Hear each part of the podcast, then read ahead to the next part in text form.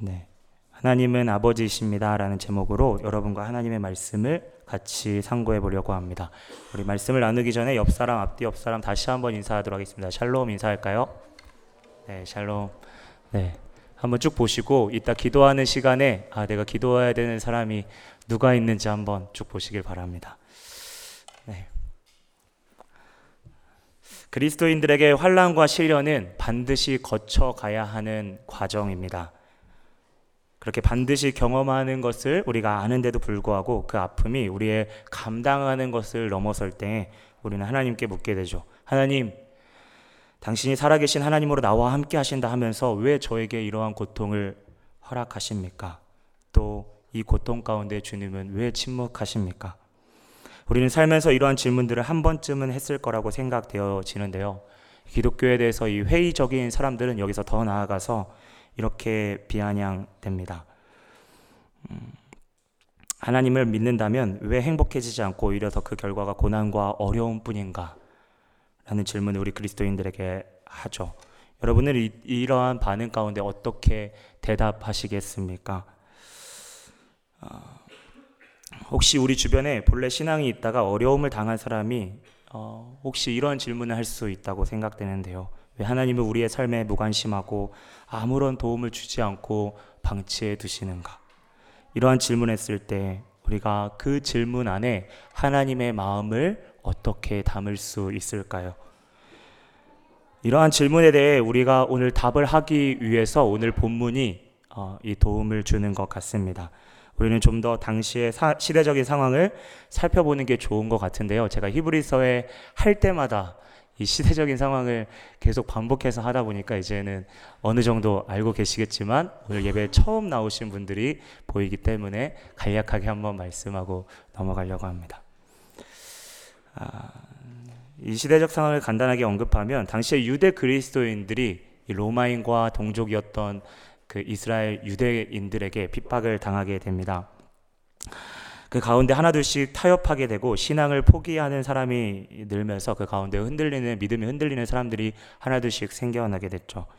그런데 이것보다 어, 더 무서운 것은 어, 이 어, 이들의 믿음을 지키는 데 있어서 어, 그들의 그들 옆에 지도자들의 어떠한 어, 말씀들이 어떤 달콤한 또 위로의 말이 아니라 단칼의 말처럼 어, 너 이렇게 너희 이렇게 살면 안 된다 돌이켜야 된다라고 했을 때 참 그들의 마음이 여러모로 어려웠을 거라는 생각을 하게 됩니다.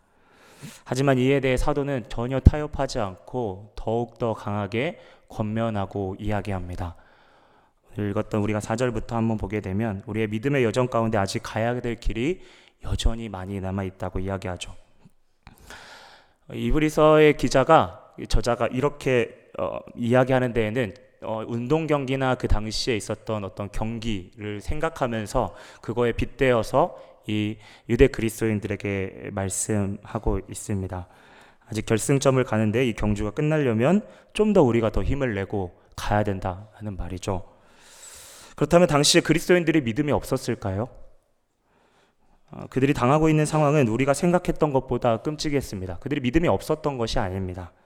당시 그리스도인들은 분노에 차있던 많은 노바인들과 유대인들의 그 공개 석상에서 끄집어내서 끌려 질질 끌려 나와서 어, 잊지도 않는 죄목으로 모독받았고 그들은 이단으로서 어, 돌을 맞고 물리적인 공격과 그리고 그 집안이 불타오르고 약탈하는 그러한 자행이 어, 그들 가운데 그들 당하게 되었습니다.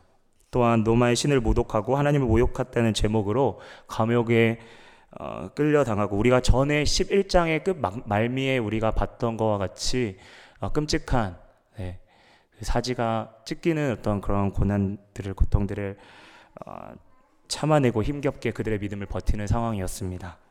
그 상황에서 오늘 저자는 하나님이 어떠한 분이신지를 그들에게 어, 이해하고 알려주길 원했습니다. 왜냐하면 그들 가운데 지금 고난 가운데 하나님은 멀리 계신 분이 아니라 너희와 가까이 계신다는 것을 사도는 마음으로 알려주고 싶었기 때문입니다. 요한계시록도 이와 비슷하다고 생각되어지는데요. 오늘 저자가 오늘 하나님이 오늘 자녀에게 말하듯이라고 하는 그런 말씀을 통해서 마치 부모님이 자녀에게 훈계하는 장면들을 그들의 마음에 그림을 그리듯이 그렇게 그려줍니다. 그리고 두 가지를 핵심적으로 이야기하죠. 첫 번째는 징계를 가볍게 여기지 말고 꾸지람을 들을 때 낙심하지 말라라고 이야기합니다. 사실 우리가 징계나 꾸지람 어릴 때 들으면 어, 그거에 대해서 납득하고 또 부모님 말씀이니까 이제 따라 행하죠. 하지만 우리가 이제 키가 자라고 우리의 머리가 좀 더 생각이 많아지고 커지게 되면 자꾸 듣는 태도보다는 그럼에도 내가 하고 싶은 이유나 말이 이렇게 꿈틀꿈틀 올라오는 우리네 모습을 좀 정직하게 볼 수 있는데요. 어, 징계를 받을 때 겉으로는 받아들이는 것 같지만 쪽으로는 이제 딴 생각을 하고 한 귀로 듣고 한 귀로 흘리는 경우가 이제 있게 되죠. 어, 지금 그러면서 우리의 마음 가운데 이야기하죠. 지금 내 상황을 알고 말하는 것인가? 난 더 이상 버티기 힘든데. 어, 또 다른 한편으로는 우리는 낙심하기도 합니다. 그래, 저기까지 내 믿음이, 아, 저, 그 믿음은 저기까지야. 내가 할 수 있는 최선이었어. 라고 이야기하고 스스로 한계를 정해놓고 포기해버리고 낙심하는 경우가 우리네 가운데 있습니다. 사실 어떻게 보면 이러한 말들이 겸손하게 보일 수도 있는데요. 그 말을 깊이 들여다보면 그, 어, 그 내가 납득하지 내 경험이나 내 생각 안에 납득되지 않는 그것은 어, 합리화해버리며 이렇게 그냥 내 안에서 걸러내버리고 치부해버리는 우리네 모습을 보게 됩니다. 그게 아니면 이제는 하나님께 직접적으로 따지는 겁니다. 하나님 왜 저를 그렇게 못 살게 구세요? 왜 저희에게 저에게 이런 고통을 주십니까? 라고 이야기하죠. 그런데 이러한 상황의 사도는 주님이 사랑하는 사람을 징계하시고 받아들이는 아들마다 채찍을 하신다고 이야기합니다. 사실 우리는 이론적으로 알고 있습니다. 이 무관심이라는 것이 사랑의 부재, 사랑이 없는 것이 사랑의 반대가 무관심이라는 것을 우리는 잘 알고 있죠. 그래서 성경은 오늘 아무 훈계가 없으면 우리는 사생아이며 참 아들이 아니라라고 이야기하죠. 그래서 사랑하는 자들에게 징계를 준다는 것은 우리는 머릿속으로 어느 정도는 알고 있습니다. 하지만 막상 이 징계와 고난이 우리 가운데 현실로 닥쳐지고 우리 가운데 있을 때 우리의 발등에 떨어질 때 우리 내면 깊은 곳의 본성이 이제 요동치게 되죠. 아, 그거 아닌데. 그래서인지 참 염치 없고 연약한 고백이지만 우리가 주님 앞에 나아갈 때 주님께 정말 나아갈 때 주님이 얼마나 나를 사랑하시고 나를 위하시는지를 우리가 연약해서요. 우리가 그것들을 느끼지 못한다면 그 징계를 기꺼이 받아들이지 못하는 것 같습니다. 역설적으로 주님이 진짜 나를 사랑하시는 것이 느껴지면 그때서야 이제 조금씩 받아들이는 우리의 연약한 모습을 이제 보게 되죠. 음, 권면도 그런 것 같습니다. 다른 사람을 향해서 어, 우리네 많이 쓰는 단어 있죠. 제가 별로 좋아하지는 않는 단어이지만 꼰대라는 말이 있잖아요. 그렇죠? 네. 이유 없이 이렇게 라떼는 그쵸? Latte is horse 그쵸? 네. 한 번쯤은 들어보셨죠? 네, 그 근데요 그 자체가 위험할 수 있다고 생각하는 게 그 자체가 프레임이 될 수 있다고 생각합니다. 무슨 뜻이냐면 이제는 하나님이 말씀으로 이해 이야기하고 그러면 하나님 그 세대적 상황에서는 그 환경에서는 이렇게 우리의 자꾸 무언가를 하나님께 변명할 것을 찾고 지금 나와 상황은 다른 거잖아요. 라고 우리도 모르게 하나님께 하나님의 그 완전하심 가운데 우리가 너무나도 쉽게 이야기하는 우리의 태도를 보게 됩니다. 그렇게 연약한 존재, 우리, 우리가 연약한 존재이죠.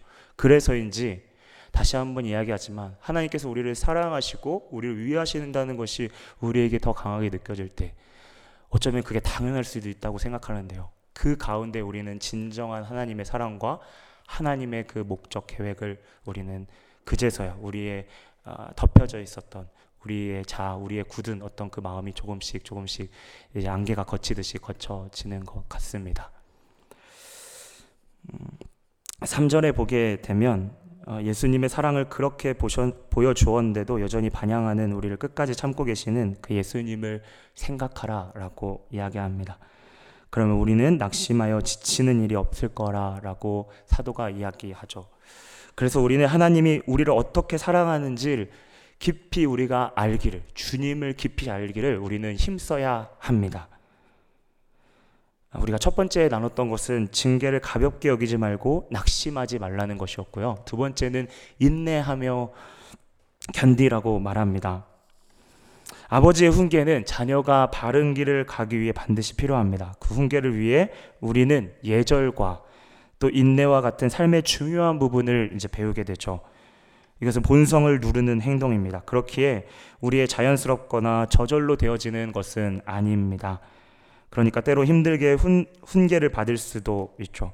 그런데 우리와 조금 상황을 다르게 오늘 말씀을 보게 되면 어, 이스라엘 백성들이 부모님을 생각했고 부모님을 인식했던 것은 어, 어쩌면 지금 우리가 부모님을 인식하는 것보다 좀더 어, 강했다고 생각되어집니다. 왜냐하면 이 부모님께 공경하는 것은 선택의 문제가 아니라 십계명에 나와 있는 명령이었습니다. 그들이 존경하고 사랑하는 모세가 하나님으로 받아서 전해줬던 그 십계명 안에 그 토시 하나 안 틀리고 이렇게 정확하게 기록되어 있는 것이 너의 부모를 공경하라라는 의미였죠. 그래서 유대인들이 이 유대 그리스도인들이 이 이야기를 딱 들는 순간 하나님 아버지에 대한 생각, 아버지에 대한 생각을 우리보다는 좀 더 강하게 했을 거라는 생각을 이 말씀을 통해 하게 됩니다.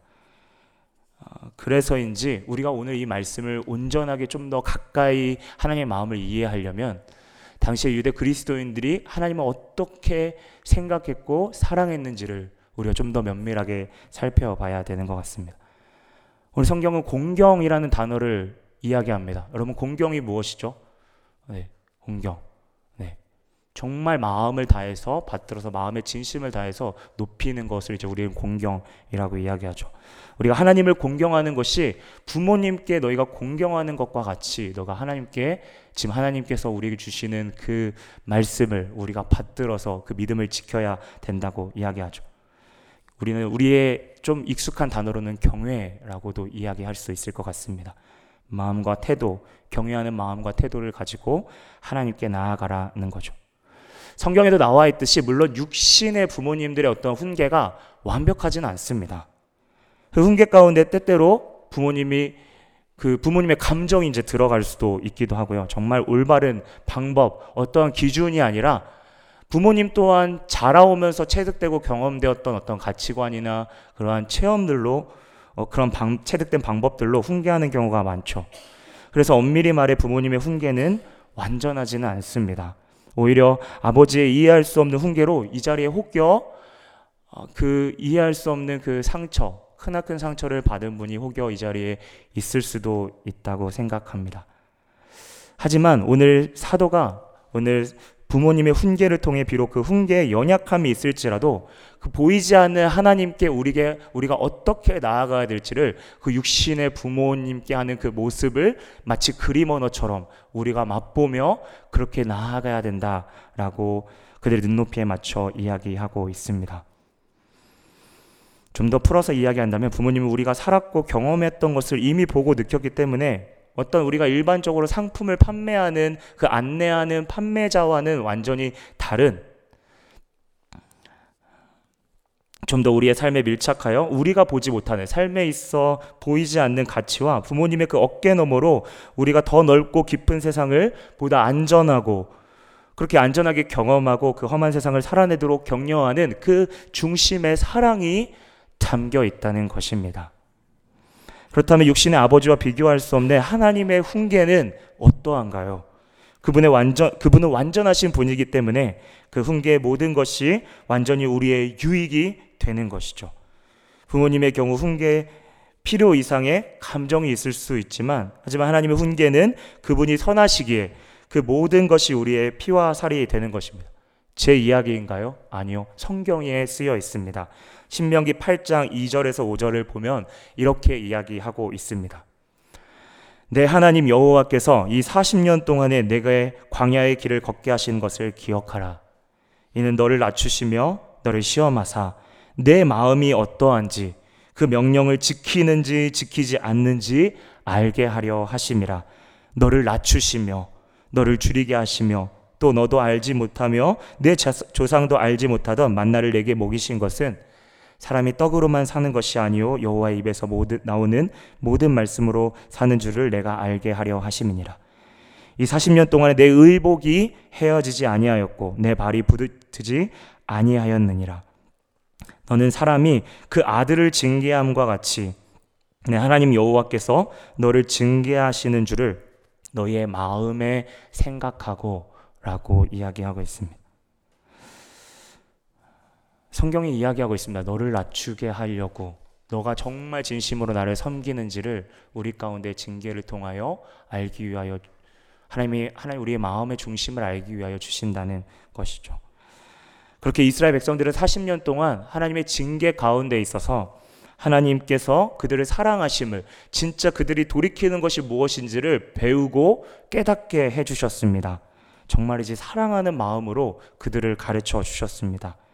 그분은 자녀들에게 어려움을 허락하고 심지어 극도로 시험 우리가 버티기 힘든 시련도 그들에게 하나님의 자녀에게 그 배움의 기회를 주기 위해 주시는 그 아버지의 아버지이셨고 자녀들을 가르치기 필요하다면 이 징계까지도 주저하지 않는 그 아버지의 모습을 우리는 보게 됩니다.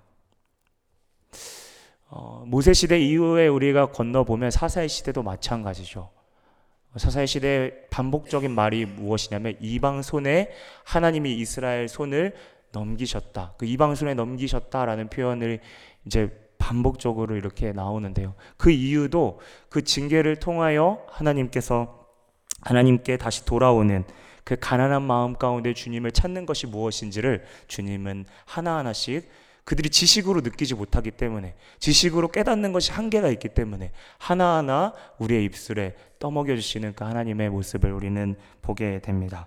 이러한 의미에 있어서 우리는 계속 징계가 긍정적인 의미로 조금씩 조금씩 다가옵니다.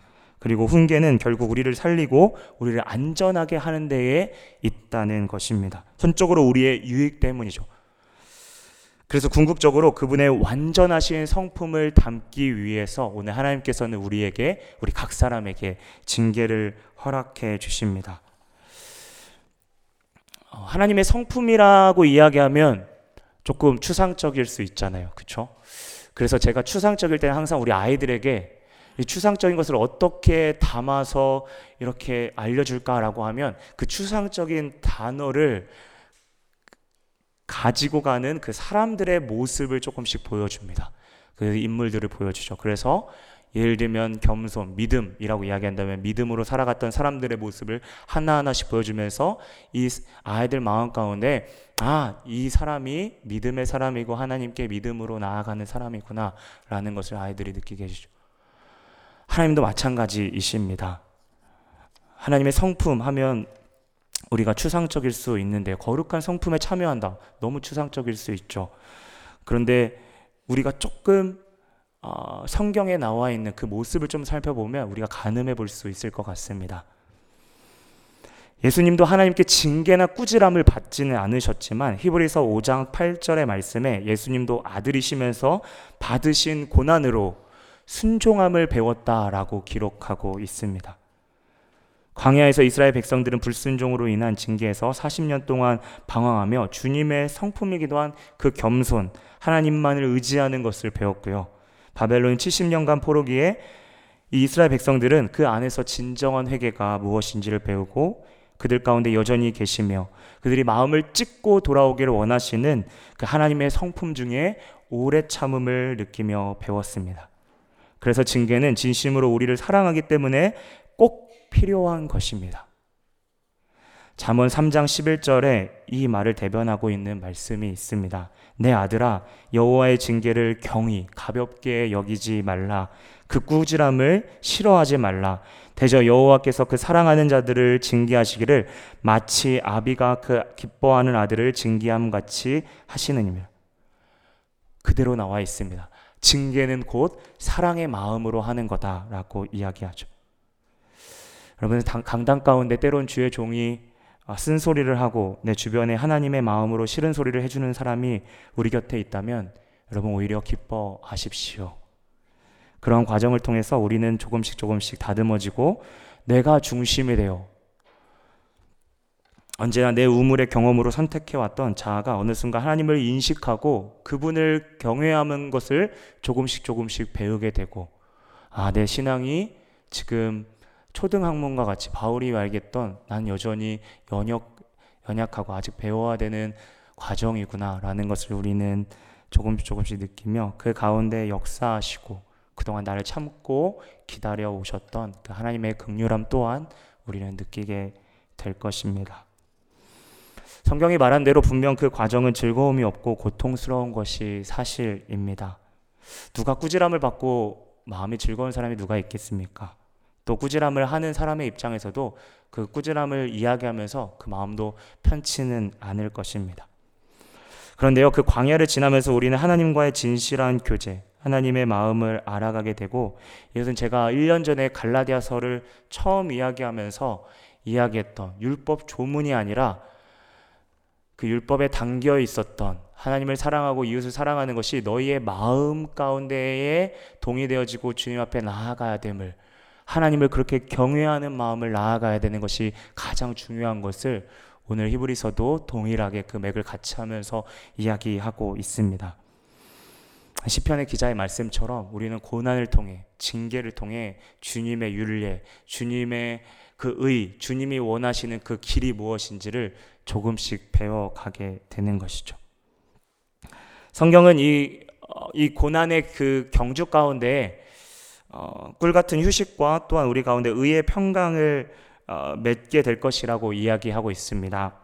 확실히 많이 면담받은 사람은 작은 문제가 와도 여유가 있는 모습을 보이죠. 그리고 어, 파도가 큰 파도가 덮칠 때에도 우리가 어떻게 나아가야 될지 하나님의 관계부터 이제 생각하게 되죠. 우리가 잘 알듯이 어, 노련한 사공이 이제 성난 파도가 만든다고 하지 않습니까? 그렇죠?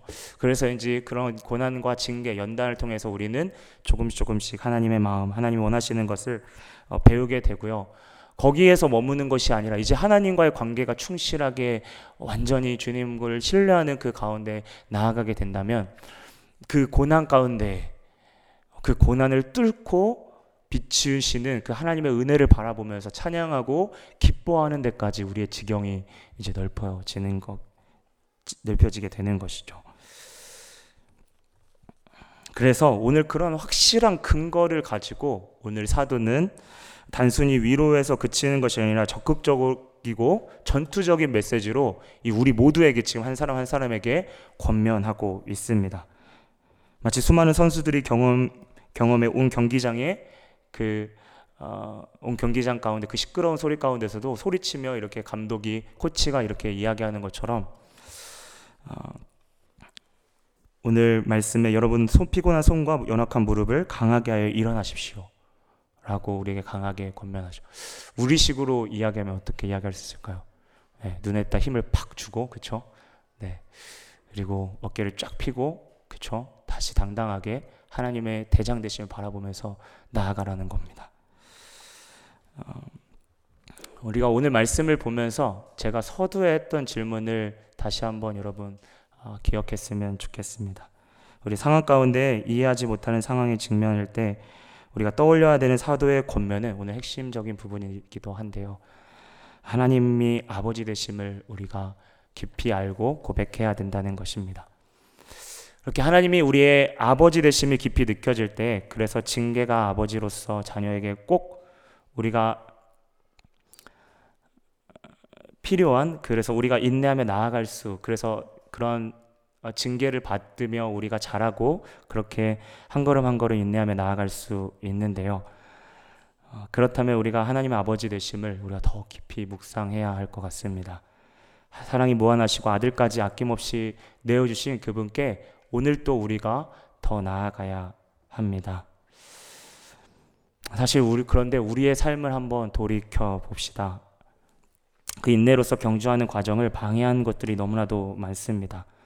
우리의 모습을 돌아보면 하나님을 신뢰하고 나아가기보다 당장 눈앞에 해결해야 되는 것이 무엇인가를 찾습니다. 인터넷을 통해서 수많은 정보가 공유되어지고 그 걸러지지 않는 정제되지 않는 그런 정보들이 그 필요 없는 정보들이 우리의 눈과 귀를 어, 이제 하나님께 하나님의 시선에서 차단하죠.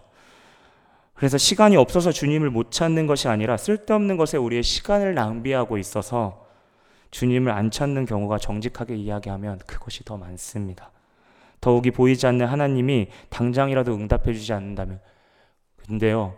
이 무서운 게 화면이나 이 우리가 찾는 그 인터넷은 어, 보이지 않는 하나님, 뭔가 인내가 필요하고 주님과 영원한 것들을 더 찾는 것을 반대적으로 그러한 시간들을 차단하고 그러한 근육, 영적인 근육들을 이렇게 쇠약하게 예, 만드는 게 우리 주변에 너무나도 많습니다. 그래서인지 점점 하나님에 대한 존재도 지시간에 갇혀버리게 되는 것이죠. 그리고 뜨거운 감정만을 찾게 되는 것입니다.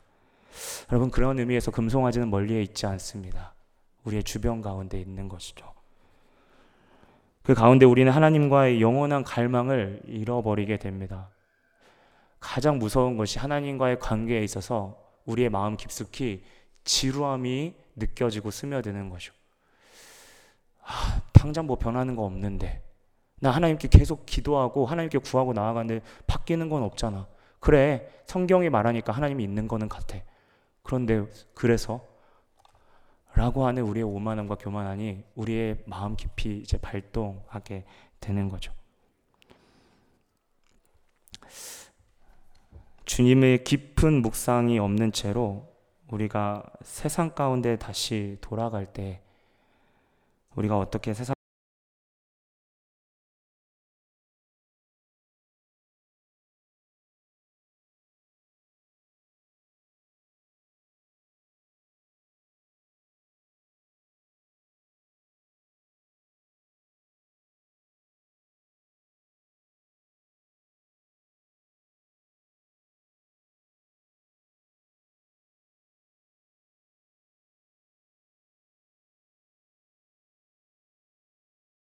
쉽지 않죠. 그런데 훈련받아야 세상의 시련 가운데 실제적으로 인내하며 걸어갈 수 있습니다. 진정한 훈련, 그 훌륭한 경기, 어, 훌륭한 선수, 경기 가운데 훌륭하게 그런 자기네, 자신의 임무를 다하는 선수들은 그 남다른 피와 땀이 있는 그 고독한 시간이 분명히 있었다는 것입니다.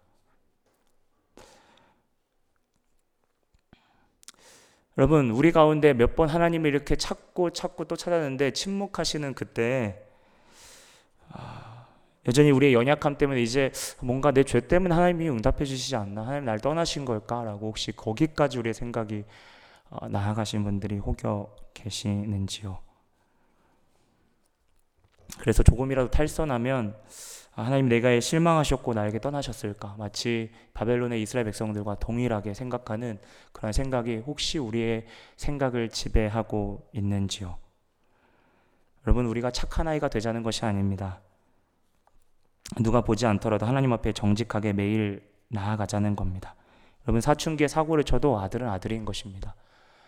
우리가 어떠한 잘못, 하나님께 나, 잘못을 했더라도 주님 앞에 온전히 돌이키고 나아가는 것이 우리네 모습에 필요한 거죠. 여러분 탕자의 이야기 우리 너무나도 잘 알고 있습니다. 허랑방탕하게 아버지가 하지 말라는 거 굳이 해서 멀리 떠나고 돌아왔던 그 자녀에게도 아들이라고 말하고 있고요. 그러한 동생이 동생이 왔는데 어, 아무런 그런 거 없이 아버지가 없이 어, 그 동생을 동생에게 황금 아, 동생에게 송아지와 그런 황 가락지를 끼워주고 그렇게 어, 발에 신을 신기는 그 모습을 보고 노아는 그 큰 아들에게도 여전히 아들과 같이 대하십니다. 중요한 것은 거기서 머무는 것이 아니라 이제 주님이 나를 한 번 자녀로 삼겠다고 그 작정하심이 있다고 우리 가운데에 어, 믿어지고 그렇게 나아간다면 거기서만 머물지 않고 이제는 주님의 신실하심을 바라보고 오늘 성경이 말하는 것처럼 경주를 계속 계속 나아가자라고 이야기하는 것입니다. 믿음의 선진들이 그 정점에서 어떻게 반응했는지를 우리가 살펴보면 우리가 앞으로 믿음의 여정 가운데 어느 곳을 바라보면서 우리의 행동도 어디까지 나아가야 될지를 우리가 좀 가늠해 볼 수 있을 것 같습니다. 우리가 잘 알고 있는 어, 욥 그렇죠. 욥은 유머를 고난을 받았습니다. 어떠한 한 신하가 와서 주인님 욥에게 말하는 거죠. 그렇죠? 갑자기 그렇죠? 불이 떨어져서 가축과 종을 잃었습니다. 갑자기 이방 사람들이 쳐들어와서 칼로 자신의 종들을 죽였습니다. 그리고 바람이 불어 집에 바람이 불어닥쳐 가족들이 모두 죽었습니다. 잃었습니다라고 이야기하죠. 그러한 말도 안 되는 상황 가운데 어, 욥은 오히려 회개하고 하나님을 예배하며 입술로 범죄하지 않고 원망하지 않았습니다. 여러분 다윗을 보십시오. 이유 없이 사울에게 수년간 쫓겨다닙니다. 그 춥고 외로운 동굴 깊은 곳에서 이렇게 고백하죠. 우리가 다 알고 있는 시죠. 여호와는 나의 목자시니 내게 부족함이 없으리로다. 여러분 이 고백이 우리의 고백이 되어야 하지 않겠습니까? 그분이 정말 나의 아버지 되시고 신실하신 완전한 분이시라는 것이 나에게 인식되어지고 그 고백까지 나아간다면 그 징계 가운데 그 환경과 상황이 아닌 신실하신 하나님을 마음 다해 기쁨으로 우리가 고백하는 데까지 나아가야 되지 않을까요? 우리 안에 하나님을 아버지로 경외하고 공경하는 마음이 여러분 가운데 있으십니까? 우리 가운데 없을 거라고 생각되어지는데요. 어떤 사람은 예배를 나올 때 팝콘으로 팝콘을 먹으면서 영화관에서 영화를 관람하듯이 예배를 보러 오는 그러한 사람들도 저는 있다고 생각합니다. 또한 자신이 품고 있는 자존심이 너무 강해서 하나님도 내 영역의 일부분만 허용하는 사람들도 불편한 얘기일 수 있지만 사실입니다. 이 경우 설교를 통해 흘러나오는 주님의 말씀을 내 지식으로 변형시키고 내가 만든 하나님을 섬기고 주님의 말씀을 나의 필요에 따라 취사 선택하는 그 미련함이 우리 가운데 혹여 있을 수 있다는 사실 우리는 우리 자신을 주님 앞에 내보이고 비춰달라고 고백해야 합니다. 저는 이러한 사람을 실질적인 무신론자라고까지 부르고 싶습니다. 겉으로는 무신론 자가 아니라 아니지만 그 교만함이 들어갈 때 그 행동이 진정으로 하나님을 존재를 부정하는 것처럼 하나님이 마치 계시지 않는 것처럼 생각하고 행동하는 그 실질적인 무신론적인 그 행동이 우리가 비판하고 있는 그 무신론자에게 있는 것이 아니라 우리네 있지 않은지를 살펴봐야 합니다. 그래서 주님을 믿고 따르는 순종의 길에는 회색지대가 없습니다. 이것은 그리스도인들이 배타적이고 우월 의식을 가지고 있어서가 아니라 진리는 확실하고 분명하고 명확하기 때문입니다. 우리의 어떠함으로 진리는 바뀌거나 허용되지 않죠. 그래서 말라기 1장 6절에 하나님 이렇게 강하게 말씀하십니다. 아들은 그 아버지를 그 주인을 공경하나니 내가 아버지일진데 너희가 나를 공경함이 어디 있느냐 내가 주인일진데 나를 두려워함이 너희가 어디 있느냐 라고 우리에게 묻고 계시죠. 여러분 신앙은 정말 장난이 아닌 것 같습니다. 일례로 만일 주님이 우리 오늘 히브리서에서 자세하게 그 아버지의 모습을 설명해 줄 때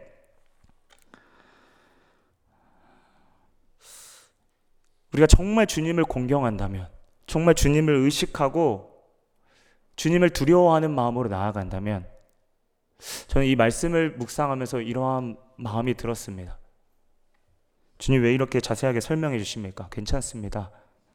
주님이 말씀하시면 그대로 따를게요. 라고 하는 그 마태복음 8장에 나오는 그 백부장의 하인과 같은 그 믿음의 고백이 우리 가운데 당연히 선택이 아니라 우리의 고백 가운데 있어야 되지 않을까요? 사실 저는 제목을 이렇게 정하고 싶었습니다. 하나님이 진짜 여러분의 아버지가 되십니까? 주님이 만약 너에게 진정 나는 아버지니? 라고 물으신다면 그럼 우리가 어떻게 대답하시겠습니까? 이삭이 아버지 아브라함의 명령을 순종하여 모리아산 재단에 올라가는 그 심정이 어떠했을까요? 이삭은 아무것도 모르는 바보가 아니었습니다. 아브라함도 정신 박약자가 아니었죠. 여러분 교회 안에 우리 가운데 리더들이 많이 있는데요. 교회 안에 리더뿐만 아니라 공동체 안에 일을 맡겨진 우리 가운데 많은 책임들이 우리 가운데 따라옵니다. 그리고 그 안에 누수가 생길 때 또 관계가 힘들어질 때는 우리는 낙심하게 됩니다. 그럼 우리의 어느 순간 우리의 마음 가운데 깊은 곳에서 질문하게 되죠. 아, 왜 나는 사서 고생하는 것일까? 그냥 편하게 신앙생활해도 되는데. 그렇죠? 저는 그런 생각을 예전에 네. 저도 한국에 있을 셀리더 있을 때 한 번씩 했던 것 같아요. 아, 근데 그 팀 안의 사역이든 그게 셀 사역이든 어, 그런 마음이 있을 수 있죠. 그런데 그러한 생각이 드는 순간 오늘 사랑하는 자녀에게 막, 그 맡겨주시는 그 아버지의 마음 어, 힘들지만 그 과정을 겪게 하시고 그 가운데 어, 맡겨주시는 그 짐을 네, 맡겨주시는 그 하나님의 마음을 우리가 한번 생각해 봅시다. 우리가 그러한 시간에 오히려 성령님을 더 의지해서 기도하며 하나님의 마음을 구하고 주님의 앞에 엎드릴 때 그 먼 시간이 지난 후에 우리의 그 뒤안길을 돌아봤을 때 우리의 영적인 성숙을 하나하나씩 꼼꼼하게 가르쳐 주셨던 그 하나님의 마음을 아주 조금은 깨닫게 될 것입니다. 혹여 우리의 자리 가운데 그 인내하는 시간이 길어져서 믿음이 흔들리는 분이 이 자리에 계실지 모르겠습니다. 보이지 않는 터널을 걷고 있다고 생각하시는 분들도 있을 것입니다.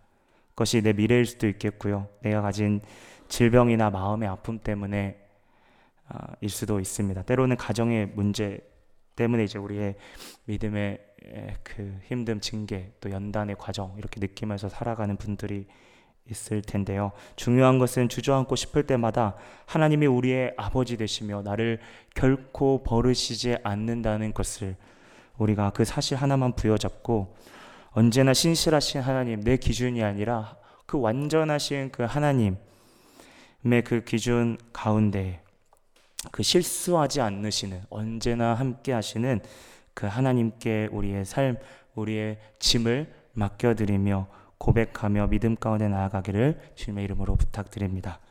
이 시간 누구보다 우리를 잘 아시는 그 하나님을 경외하는 마음으로 그 경외하는 마음이 회복되고 그렇게 그 낙심 가운데 절망할 때 우리가 하나님께만 우리의 시선을 맞추고 그렇게 나아가는 저와 여러분 되시기를 다시 한번 주님의 이름으로 축원합니다. 우리 같이 한번 찬양하며 나아가겠습니다.